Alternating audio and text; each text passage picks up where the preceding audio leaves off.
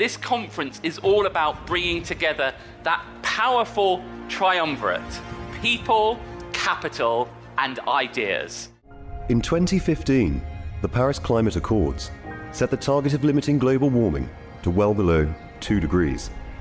To reduce the disastrous effects of climate change, we need a whole economy approach. Business, government, and finance working together, taking swift action to reduce emissions, supporting and championing the innovators in cleantech, promoting leadership that sees decarbonisation as an opportunity.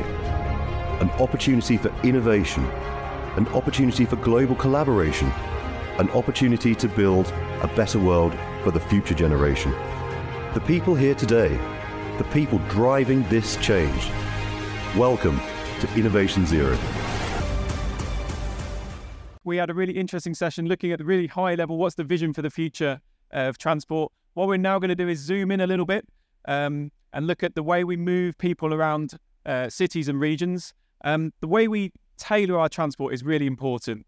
Um, the same solutions uh, potentially needed worldwide, but potentially need uh, close tailoring depending on the solutions, the the places they're being applied to, with their unique uh, opportunities and their unique challenges. And I think a way of illustrating that, for me personally at least, is I started my journey in a village this morning uh, out in the sticks, uh, one bus a day in, one bus a day out, really, really helpful for the public transport point of view. Um, I then made my way to Milton Keynes, um, which is delightful. Uh, do go there. Um, but uh, one of the really exciting things about Milton Keynes is um, it's uh, been really well thought through. The transport system, the roads have wide verges, very wide verges, in case a new transport solution was to come in through in the future. So the way that the transport solutions of the future can be applied in Milton Keynes is potentially quite exciting. I then made my way by train into London, and obviously we've got a, a long and historic uh, city uh, history on that city, uh, and it's a bit more organic the growth, and perhaps applying those solutions would be a, a slightly different challenge, but a different opportunity as well. Um, so this is a session to really explore those challenges, those opportunities. Um, and our moderator today is Charlotte Warburton, Head of Transport and Public Sector Sustainability and Climate Lead at Deloitte. Good morning. Isn't this exciting? Glad to see we've got another full house in transport. Uh, we're going to be dynamic, which is what transport needs to be. So we are going to hopefully have a third panelist guest joining us so- shortly. They are just dashing across the uh, the capital from Westminster. So let's hope transport does its job and gets him here on time, right? So I'm going to start with let, the panel introduce themselves in terms of who they are and what they're rep- representing before we get into the session. So Graeme, if you want to start us off, please. Thanks, Charlotte. Um, good morning, everybody. I was hoping to see a bit for the first session to get a bit of context, but too busy. So uh, at least I managed to get a seat in this one. Um, so yeah, I'm Graeme Banister. I'm a sector director at Mobilityways. Um, we help large organisations measure, reduce, and report their commuting emissions. Um, commuting is 5% of the UK's total carbon footprint. Um, we've obviously heard about how much transport is. So it's about 20% of all of transport emissions come from commuting. So we help large organisations get a hold of that and get a grip of it. Thank you. Good morning, everybody. Nice to be here. Nice to see you all. Uh, I'm Chris Hook. I lead sustainability for Uber. Um, hopefully, many of you have heard of Uber, um, but we are a business that operates in cities all over the world. Um, and my job is to try and ensure that we're on a path to uh, reducing our emissions and our footprints through encouraging the uptake of things like zero emissions vehicles and other ways to move around cities. So I'm very interested to, to have this discussion about how we think about all the ways in which we can move people um, in the cities and regions in which we live. Great, thank you. So before we get into it, I was just going to reflect on a couple of takeaways I took from yesterday. I spent quite a lot of time in the catalyst area uh, and thought it was really interesting. I think we might have our guest. We'll let him get mic'd up before we, we bring him down. Um, I think for me, one of the three messages I took away, which applies to this topic, Duncan, do you want to go real time and just introduce yourself? So we're just getting going, doing yeah. intros, and uh, what does your organisation represent in the space? Uh, it represents lateness. Uh, sorry, I'm a bit late. Um, so, uh, Duncan Walker, chief exec and founder of a company called Skyport. Um, we do two things predominantly. We fly autonomous, beyond visual line of sight drones. That's sort of 25 kilogram aircraft that can fly 150 miles, delivering medical samples, surveillance and inspection. We deliver to ships, um, humanitarian stuff. and we also build what we call vertiports, which are heliports for the new passenger carrying drones, so all electric vehicles, which will be certified next year and operational in places like Dubai and the US by 2025.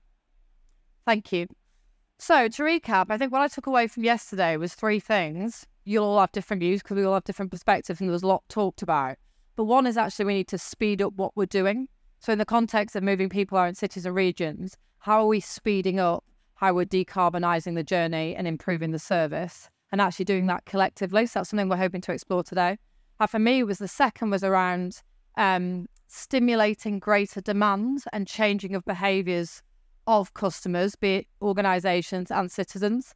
One of the key takeaways I, I, I took was, you know, the gap between saying and doing is still fairly significant, and carbon is not really in the top five priorities of our citizens. So how do we apply that lens um, in a transport perspective? And then the third was the circularity aspect. And when Chris Skidmore was talking about his um, zero emission report, actually thinking about that from the circularity lens. So how do we optimize the materials and the uses we have rather than creating more?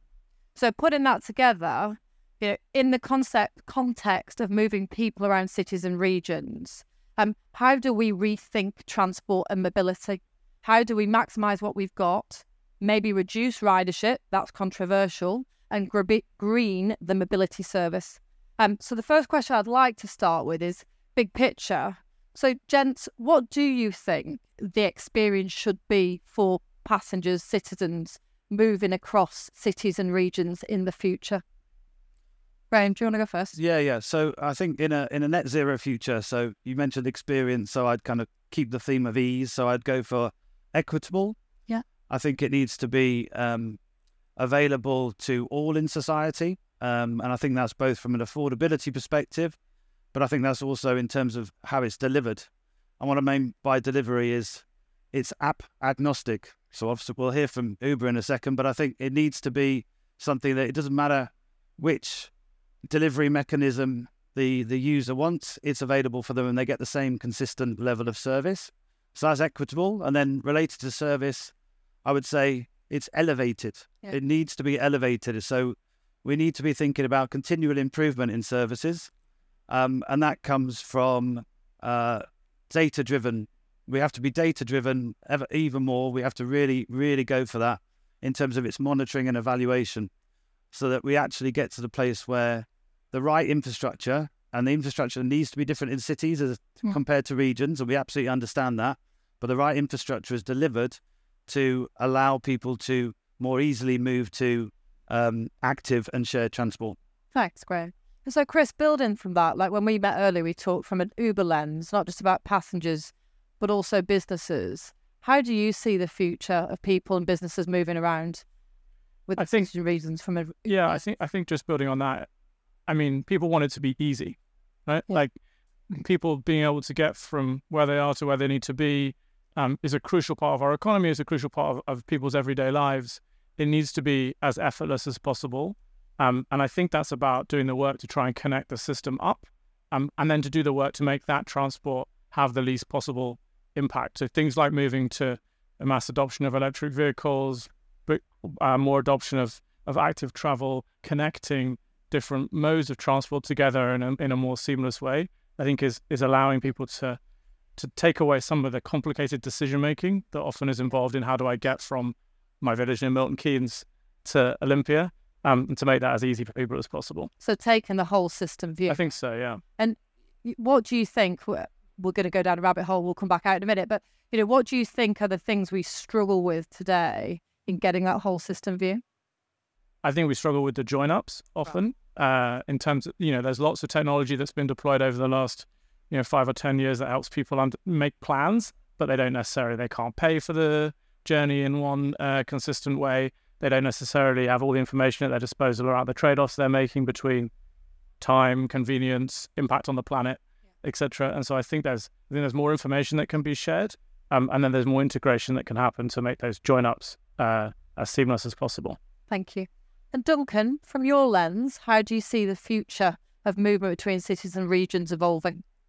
Yeah, I think so. From an aviation perspective, aviation is obviously one of the biggest contributors um, to carbon pollution uh, as a form of transportation.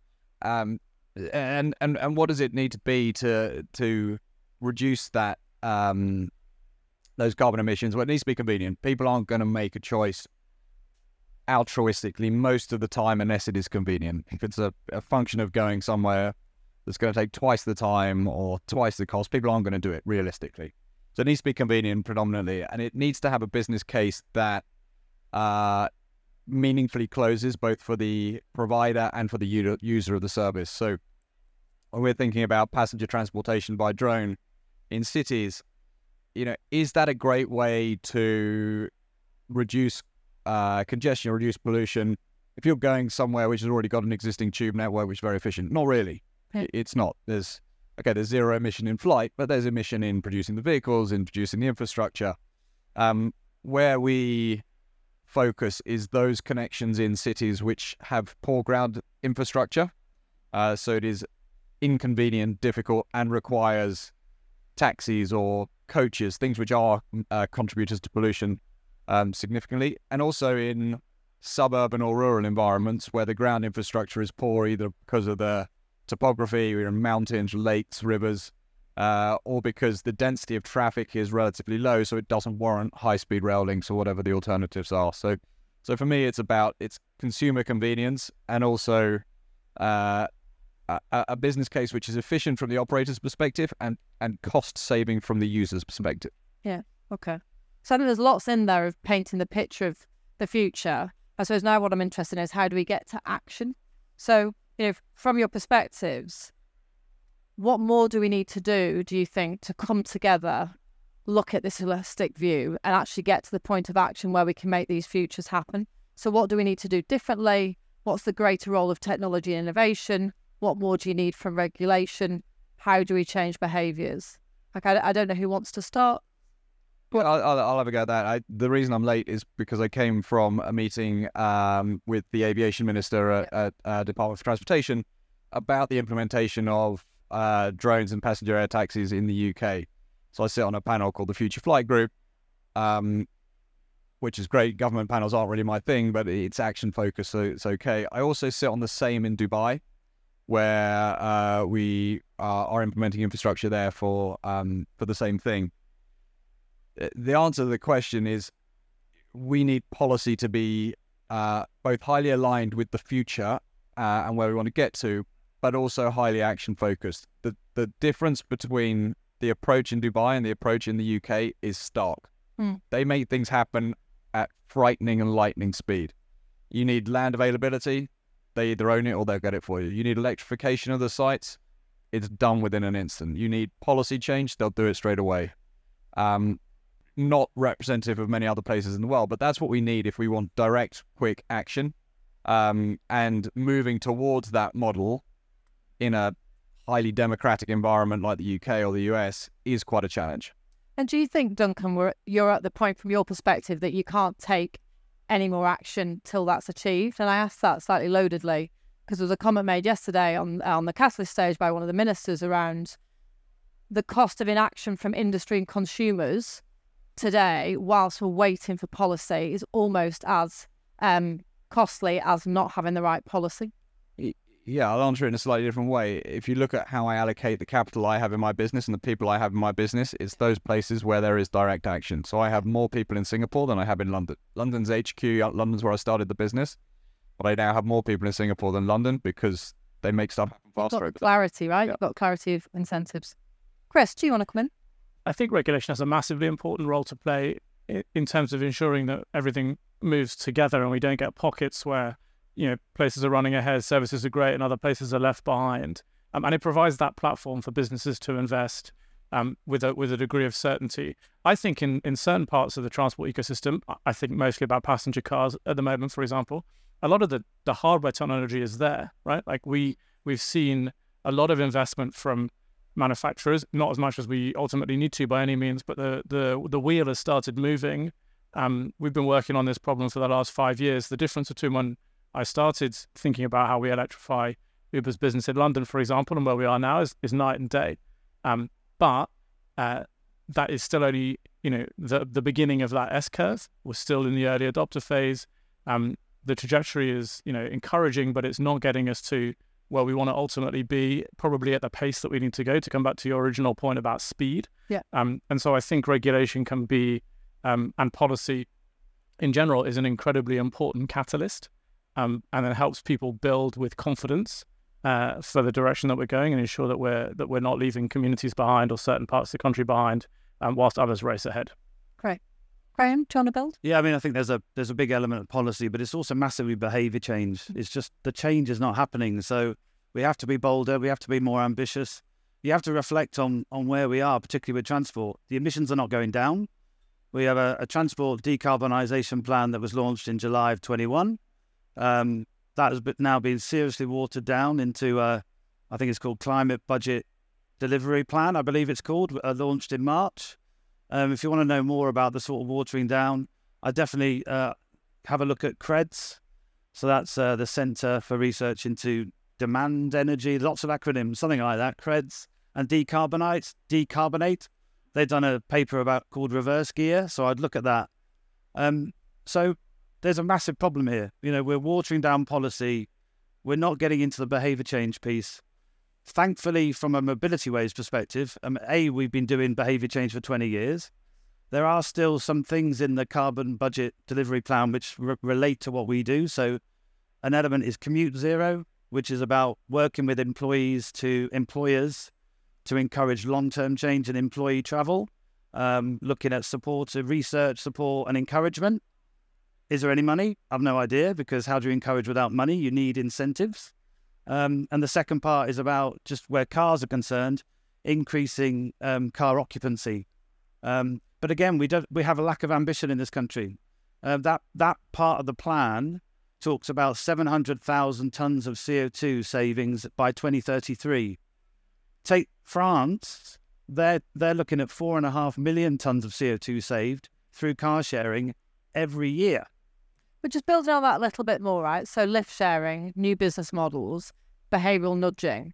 Can you give me a bit more, like dig into the detail? How do you think we incentivize citizens to change their behaviours?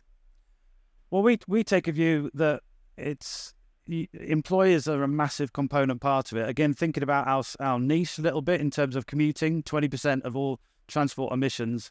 That's because of people going to work to their place of employment. Um, in this country, we don't have, as they do in other countries, um, a requirement for the employer to fund or part fund travel. Um, it's the requirement of us to get ourselves to work. Um, now, thankfully, the uh, the companies that we work with, we work with several hundred, um, principally UK, so NHS trusts, universities, local authorities. Um, they recognise that they need to do something. They need to put something into the pot. So whilst they're not paying for, you know, me to have um, uh, travel across London, whatever it might be, they recognise that they need to put incentives in place. Yeah. So that could be also them feeding its way into policy in terms of the actual company's policy.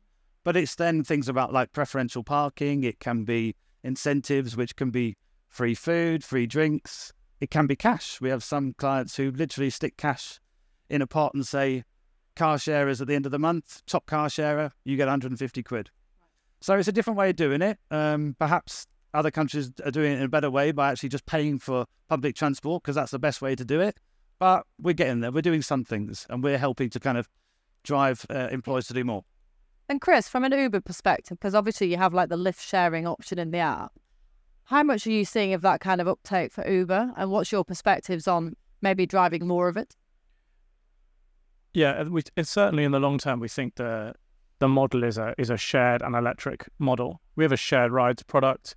Um, we had been growing that before the pandemic for obvious reasons. We shut it down during the pandemic. It's now coming back, um, and that's about using our technology and the size of Uber's network to try and find ways to help people be more efficient. The incentive there is cost. Yeah. Right? If you if you've got two people who are going broadly the same direction, and we can use the the technology to match you, um, the the ride becomes much much cheaper.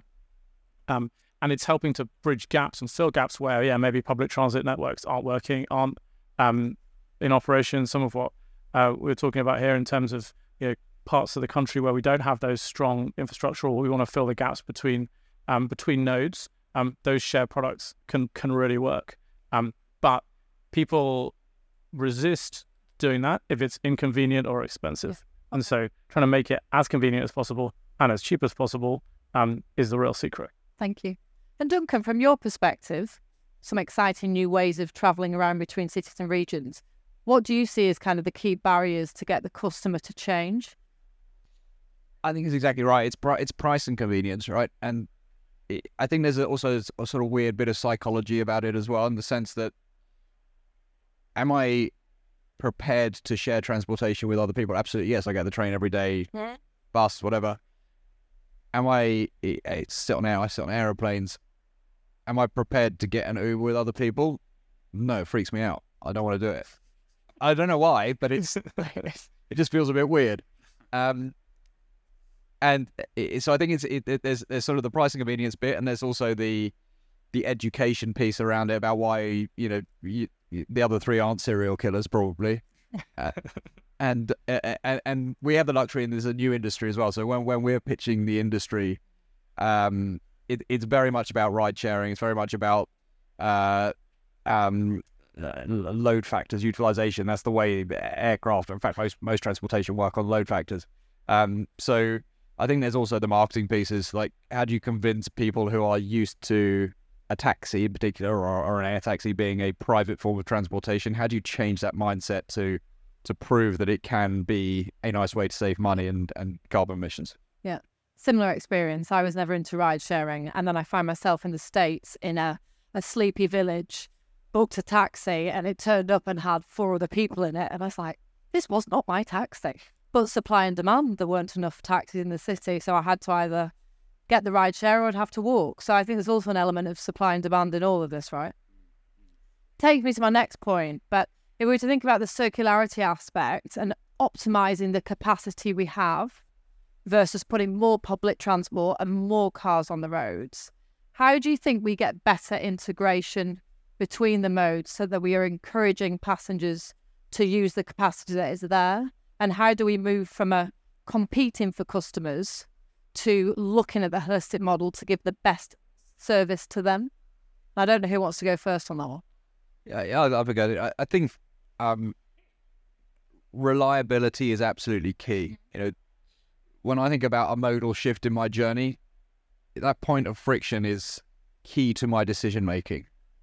Um, if I know I'm going somewhere which has got a fantastic supply of taxis outside all the time, or I'm somewhere where the trains work perfectly. I was in South Korea two weeks ago. The trains are clockwork, they're incredible. And that kind of sort of multimodality, do I take the train and then a car, or do I take the car a much further direction? It's it's a very different mindset where you know things work really well versus where I'm not convinced if I'm going to be able to find a taxi. The train's often delayed. There's traffic jams all the time. So, and I don't know how you solve that because it's a much more macro problem. But reliability and and and and and smooth customer journey for me is the way that you can really drive acceptance of the uh, customer acceptance of multimodal journeys. And I suppose my interest, so I agree with that, but what I'm interested in is how do you get better join up across the modes? So the modal operators are talking and sharing so that actually as a customer I can go to one app and you as modal operators can give me my best option, not the best the, the not the best option for your modes. Like how do we do that? I mean, I think the greatest innovation in smart cities that I have seen is the ability to use my credit card across all forms of London transportation. Fabulous. It feels like it's not that hard, which is probably why it's a great product. It probably is very hard because everyone's putting their hand in the pot as to how much they've provided versus another provider. Um, Chris will have a much more sophisticated answer than, than I do because the, the software backing of it all. But it's those kind of easy touch points, right? If I know that I'm going to use my same credit card all over London all day and I don't need to worry about whether I'm saving money or not because the system works it out at the end of the day, that kind of customer convenience really is is a key driver for me. I, Chris will have a, a yeah, much better I, I agree with that on the uh, on the contact. I, I forgot what it's like to have to buy a bus ticket, and it's just going to other cities where that doesn't exist has become a much more painful experience. So I completely agree with that. Um, we've recently been working a lot in the in Uber in the UK uh, around we're calling Uber Travel, which is to do kind of what you're describing, trying to bring other forms of transport into the app allow people to use the account they already have, the payment details they already have, um, but book things other than a car. So you know you can book, you can get a taxi, but you can also rent a car. You can book a train, you can book a coach, you can book a flight. Um, you can use a bike or a scooter, um, where those are allowed. You can go on the Thames Clipper here in London. The theory behind that is that um, there are lots of different circumstances in which one or many of those things are going to be right for the individual who's making that journey. Um, our um, point of difference is to be the the single interface, to not have to have accounts across all of those different things, to not have to make your own complicated decisions, um, and to try and be that aggregator of those services. Is there still a long way to go in terms of making that seamless? For sure. Yeah. Um, but it does feel like it, it's useful to try and create spaces in which people can um, join journeys up and think about how they go long distances, particularly, and not have to rely on their own personal car um, or a car that's going to um, you know, cause a lot of emissions to get from point A to point B, particularly if they're moving between cities. Um, yeah, as you go across the country, a, a car is very rarely going to be the most environmentally friendly way to get there, even if it is at the moment often, unfortunately, the most convenient. And so, picking up on your point of you're on a journey, there's still a long way to go. What would be helpful to accelerate on that journey quicker? I think it's the I think it's it's it's the ability for those things to be m- more seamlessly integrated. And I think you know, we can do the work and should do the work to make it feel more effortless as a consumer. That's what a great consumer experience is about. Um, but it's still pretty complicated in the back end. And so the extent to which we can um, move to a, a, more and more integrated network, I think it makes it easier and easier for people to to use it in a in a seamless way and have the kind of experience we are just describing in terms of getting across London. Great, thank you. I, th- I think um, sort of building on that, I'm, reverting back to the kind of what does the future look like. Um, I talked about elevated and it being data driven evaluation type stuff, and I think you know there is a heck of a lot of data out there. Not all of it is open. Some of it's open, but it's not in the same place. So we've got to get the bus data, taxi data, bike sharing data, all the car sharing companies, car rental companies, all the data needs to be in a consolidated point for anybody to access. And I mean anybody to access. People who are a lot smarter than me who can build scenarios, build models. You know, we we do quite a bit of what, we call scoping with our clients. And, and from that, we ascertain the potential within an organization to travel more sustainably. And that does lead actually to conversations sometimes with public transport operators because we can see clusters of people that are just outside of scope for, for going on public transport. It's not quite, you know, you've got a job on your hand if it's going to be an hour on the bus and 20 minutes in the car. It's, it's too much of a gap for somebody to, to actually seriously consider the bus. But we can start to see clusters that says actually public transport operator, maybe if you can just do a bit of rerouting, you can pick up all those people. And then we can talk to the uh, employer and say, you might want to incentivize a little bit the bus travel for that to get those people working, to get that running. We've got other clients where they've actually put in additional mobility service operators, new services, new lines that actually are doing the job where public transport isn't. So, data, getting it all together, and then getting smart people to actually work out what to help hell to do with it A couple of builds for me on that one. If, if I start with like helping, you, you were talking about helping organisations to think about their routes differently. You know, what do you see as support that the local authorities need? Because I can imagine you go to them, have those conversations, but does it get actions? Like, what support do you think we need to give more of? Uh, they need to come to events like this. Yep. There's not enough of them here. I think I've spoken to two so far right. uh, in one and a half days, and there's 1,500. I'm just talking in the UK context, but there's 1,500 councils. So there's not enough of them here. Uh, I think actually there's lots of things that they can do that they're not doing. I mean, again, UK specific, but uh, who's heard of the workplace parking levy in Nottingham? That's 10 years ago that was launched. Has any other council done it? No. Why not? Oh, it's difficult. Yeah, but this is why we need to do it because it is difficult. You need to take take action. You need to be bold. You need to be ambitious. So I think there's a lot of kind of like looking for private companies to help local authorities. Local authorities need to help themselves, and then call on the services of fantastic companies to then deliver the right solutions for their city or their region. And so then, my, Graeme, my second point, but open to all three of you, data, data to customers, letting them understand the impact of their journeys in terms of carbon footprint. Heard a lot yesterday around we need to give people more data so that they can see upfront the impact of their choices, be it food, be it travel.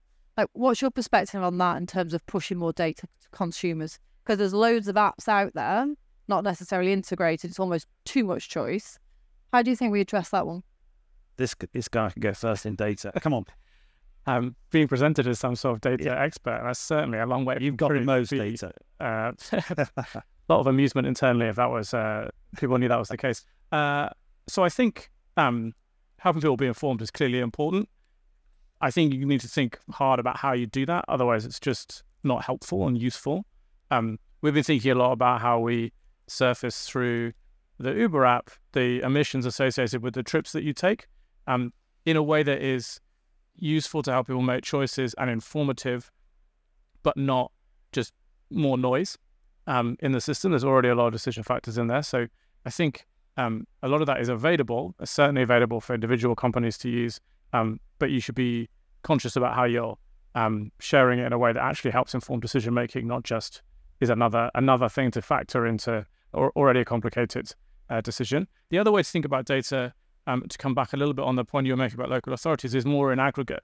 So we've been running a project, for example, with three boroughs here in London where we share um, more aggregated data in terms of journeys that are happening across the city and demand for uh, electric vehicle charging, where we're seeing drivers transition to EVs. We've seen a big uptake in EVs. We've got big goals in terms of how quickly we want to electrify all of the um, drivers that are, that are living and working in London. That puts demands on um, the ability to charge, particularly, and we've talking heard about this in the last panel. You know, a lot of people don't have access to charging at home. They need public infrastructure. Um, it is the uh, the job of, of local authorities often to to provide that. We can play a role, we think, um, in surfacing that demand, how it's changing, how it's likely to evolve in a way that's useful to inform decision making at the more aggregated level. We've built a tool that um, allows you to understand where that where that demand is manifesting and how it's likely to change over time. Um, and, and funded some pilots to try and put some of that infrastructure in the ground in some of the communities in, in this city which are furthest behind in terms of um, infrastructure today. So there's kind of two levels. There's the individual level, sure, but then there's also um, looking at things at a more systems level Yeah. um, and helping people make decisions on that basis. I think. And are you finding, Chris? So you're talking about sharing it in communities with local authorities and their Yeah. citizens. Are you also finding greater connectivity with other organisations that you're working alongside? Absolutely, yeah. So part of it is working with with the public sector, but it's also you know we work with a lot of private partners who are also putting infrastructure in the ground. For example, the thing that we can bring to that is often um, the the insight into where we think infrastructure is going to get used um, if it's sited in particular in particular places. Uh, we have a partnership with BP Pulse, for example. You know, they they own the assets, they operate the the infrastructure. We're trying to ensure that those assets get used as much as possible, and so we think very carefully about where you might site them, um, so that it makes sense for all the different different factors. So yes, certainly a partnership in the private sector side as well as on the public sector side. Great, thank you. Duncan, do you have any build? Yeah, I think data on the micro level, from my perspective, is, is virtually useless. I don't think you change people's behavior and unless you provide them additional convenience. I'll give you an example. My electricity bill OVO Energy, I have two choices. I can go with whatever plan A or I can go with the green plan. The green plan is 3% more expensive, but it uses renewable energy.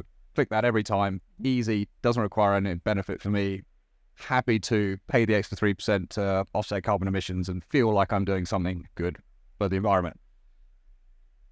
If I get data coming in saying, you know, you're going to save 0.01 tons of carbon emissions by taking the tube, not the train. A, I don't know what that means. Like, is that great? Are all the African rhinos now saved, or is it completely irrelevant to everybody?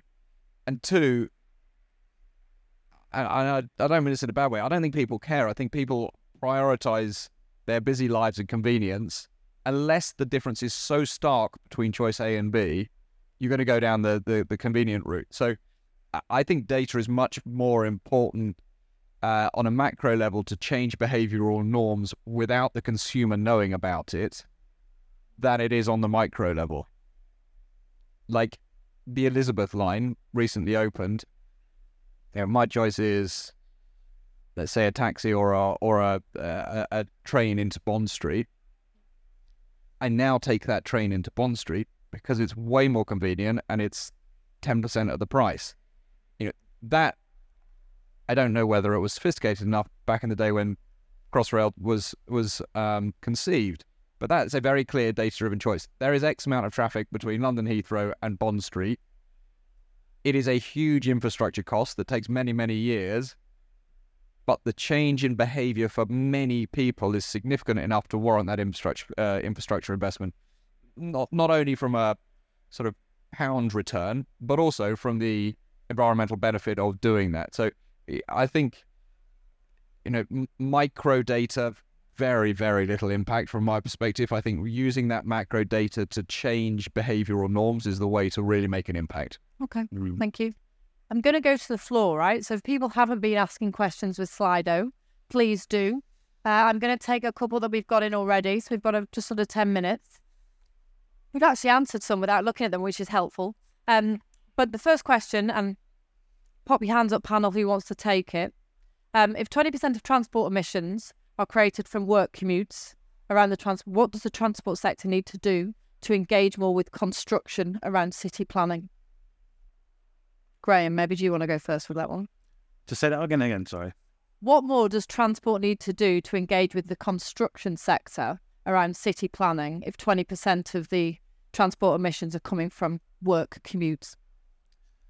Well, I think I, I think I mentioned at the beginning. It's it's about um, we've got to look for continual improvement in the services, and there is a pyramid of mobility that I think everybody gets. You know, it's walking, wheeling, shared transport, and then you know you're into private car.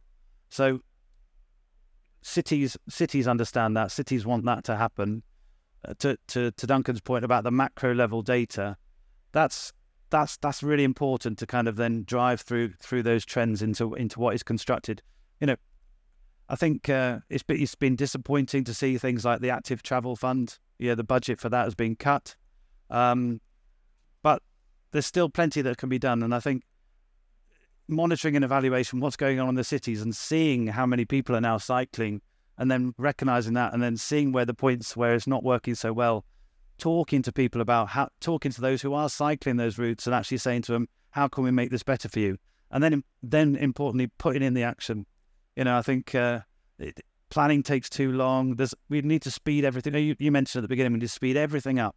If we see an opportunity, it needs to be there. Always needs to be a fast track process. I would say where construction's concerned in cities to get these things done.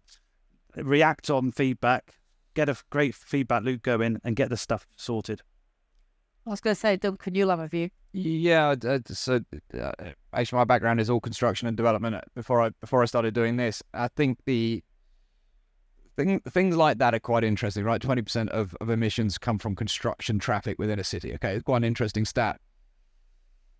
What are you going to do about that, right? Do you change the routing of construction traffic? Do you change the hours that they can use? No, you still got the same trucks coming in. I think you've got to look at what the root cause of that traffic is, and it's a lack of innovation in the construction sector. Construction center the stretch sector is building blocks of flats, office blocks, the same way they were building them 100 years ago. It's nuts. Name another industry that's that archaic. I'll tell you two insurance and law, but most aren't that terrible, right? It's, Sorry, if there's any lawyers or insurers in the room. it, it, it's, it's really it's weird to me that such a big sector is so uh, lacks so much innovation, and I think you know, with all the focus on on uh, sort of net zero and carbon emissions, and and this should be led by government as well as industry. If you target the root cause of that rather than the symptom of it, symptom being traffic and emissions, root cause being lack of innovation in the construction center sector. What can you do to reduce the number of trucks required into the construction center? Well, you can do modular construction. You can use uh, precast concrete, not poured on site concrete. Traffic is, and I have construction sites at the moment. Part of the problem is those concrete trucks, because they have to keep whirring, sit there idle on site for two or three hours at a time, pumping out diesel. Can't do anything about it. That has to keep whirring, otherwise the concrete sets goes off in the back. It's about scheduling. It's about innovation. It's about targeting the root cause of some of these problems, not the symptom of some of these problems. Couple more to go. Bear with me while I just open the iPad. A bit of a topical one. Given France has banned short haul domestic flights uh, under two and a half hours where there's a land ba- based alternative, where do you think we should be going from a UK lens? Should we be doing the same? But I, I, I absolutely think we should, but I also think it's the influence is, is consumer choice. I, I find it a bit weird because I would never take an aeroplane where I can get a two and a half hour train, um, or a three hour train. But the Do- France point is they've banned it, haven't they? So they ha- they've they've taken away the choice. Yeah, great, do it. Uh, I, I think it make uh, I I think it makes sense, providing, and this is a massive proviso, the alternative works. Right, if you've got a train that has forty percent time reliability, that is not an alternative. If you have a train that is has ninety eight percent reliability, Japan ninety nine and a half, Dubai ninety nine point nine, South Korea ninety nine point eight, perfect. Then you've got an alternative. If you've got one that is beholden to unionized staff as to whether they're going to get out of bed in the morning, that's not that's not a viable alternative. Chris, a specific question for you. Um, is Uber looking to incorporate micromobility more heavily as a way to diversify travel habits, reduce congestion, and reduce emissions? Uh, short answer is yes. Yep. Come in a bit Um, more detail, please. I can add a little bit to that. Uh, we have a partnership with Lime. Some of you will know. Um, we uh, offer therefore bikes and scooters um, through the app as an alternative, um, and we do that in a lot of cities across the world. And we're looking to grow that portfolio. We just launched a new partner in cities in Latin America. We think there's a huge opportunity to shift some of those shorter city centre journeys, particularly in parts of the world where, frankly, the the weather allows. Um, to more active modes of transport, and they're very popular. Now, obviously, there's there's things that those companies need to get right in terms of um, regulation and safety and how they operate, and there's been a lot of progress, I think, in that over the last few years. Um, but we certainly see it as a big part of the of the solution. And when we talk about our goals to be 100% zero emissions trips in 2030, we mean a combination of electrified passenger cars and other forms of transport, but also bikes and scooters. Thank you. Five minutes ago. Any more questions? Get them in. Otherwise, I'm going to ask the last one here. Um, you've all alluded to the UK's lack of vision and speed to do this. If you were individually writing the UK's new zero carbon transport strategy, what one aim, policy, or regulation would you include? Great question. Yeah, Um, go on, Graeme. You go first. I I think there's there's going to be lots of things, but I think you know uh, Your top one. from our again from Mobilityways kind of view, it's it's really working with businesses. If you look at what's going on, I mentioned France already. France has been mentioned twice now, but you know France have uh, any company over hundred employees needs to have a mobility plan, a designated mobility manager, is reportable, is actionable. Spain are following the same. Any company with over 500 employees needs to have a sustainable travel plan. We need that. So it's mandating that mandated, specific um, mobility. Yeah, and then obviously we've got the corporate um, uh, CSRD. The EU directive that's come through. Now, as I I think there's 10,000 non-EU companies that will be affected by that. About 10% of them being UK. It's coming. It's it's the the directives, the the, the pace of where it's coming is coming. I would just love the UK to just go, okay, we accept all of this stuff, stuff is happening.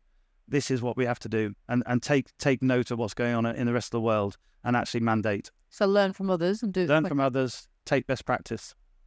So, Chris, from your, your lens, what one policy or reg, if you could have a wish list, be king for a day, what would be the one you would ask for? I think the the thing that I think is most crucial for our success and for the pace at which we move is the capacity to deliver. Um, we often hear commitments made around funding, pol- policies, sometimes quite long-term goals, you know, bans on certain things at some distance in the future. The piece that often feels like it's missing is investment in the teams on the front line who need to deliver it. And I'll go back to that example I had before in terms of the work we're doing with boroughs here in London in, in, in growing infrastructure. The key barrier often is not a willingness or even, frankly, the, the capital. Um, the money is often there. It is a capacity and an expertise to execute the programs at pace. Um, and if you can give people big checks, but if you don't have the people on the ground who know what they're doing to deliver it, things take a long time. So I would Turn focus on into. I would focus a lot on capacity building, particularly at the local level. Great. Thank you. Duncan, Yeah, New I- King for a day. What would you have? Um, I'd do a lot of other things first if I was king for the day. To be It's honest. not Um, the uh, it, it's a bit of a build on Chris's actually. I would give much greater autonomy to planning authorities uh, and a much bigger incentive on them to rapidly decide on critical infrastructure for new transportation. It is insane that it takes six to nine months to get planning consent to put street charges in. Why? I mean, I don't understand it. Um, but all of that efficiency, all of that convenience, it's embedded in the quality of the core infrastructure that you have tunnels, railway bridges, uh, charging infrastructure, whatever it is, that for me is the key driver for utilization and convenience. And it's incredibly difficult to execute on. So change the rules and incentivize planning authorities to make decisions quicker and give them more power to enable that infrastructure change. Great, thank you. I hope you enjoyed it and enjoy the rest of your day. To register your interest in attending, exhibiting, sponsoring, or speaking at Innovation Zero 2024, please go to www.innovationzero.com. We look forward to meeting you at Olympia in London on the 30th of April and the 1st of May 2024.